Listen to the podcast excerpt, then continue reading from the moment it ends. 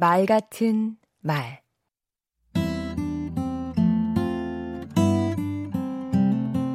안녕하세요. 강원국입니다. 김대중 노무현 대통령은 유머 감각이 남달랐습니다. 두 분을 보면서 유머에도 여러 종류가 있다는 걸 알았습니다. 우선 능청 유머가 하나 생각납니다. 1980년 사형 선고를 받은 김대중 대통령은 이호 여사가 죽이든 살리든 하나님 뜻대로 하세요라고 기도했다는 말에 무척 서운했다고 합니다. 무조건 살려달라고 해야지 하나님 손에 맡기면 어떡하냐고요. self diss 유머도 있지요. 노무현 대통령이 대학 특강에서 학생들에게 이렇게 말했습니다. 우리 손주가 참 예쁩니다. 그런데 아무리 예뻐봤자지요. 저를 보면 상상이 되지요? 정반대의 자아도취 유머도 있습니다.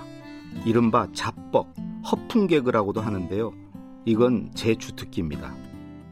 저는 베스트셀러 작가라고 아주 대놓고 말합니다. 정색하고 말할수록 사람들은 더 웃더라고요. 비웃음인지 뭔진 모르겠지만요. 반전 유머도 있습니다.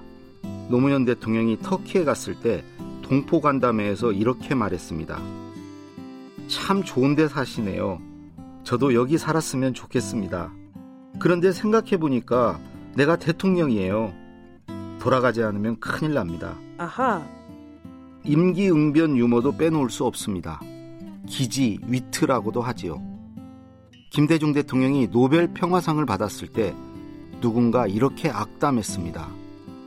김대중이 노벨상을 받은 건 개도 웃을 일이다.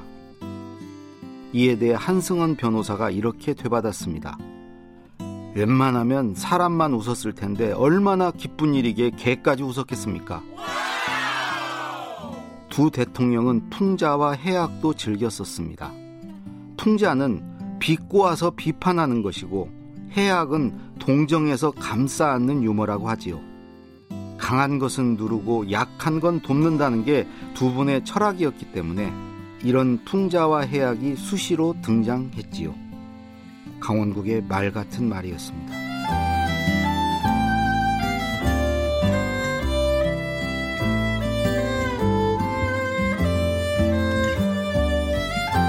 나를 낮추면서도 나를 지키며 사람을 감싸 안는 유머.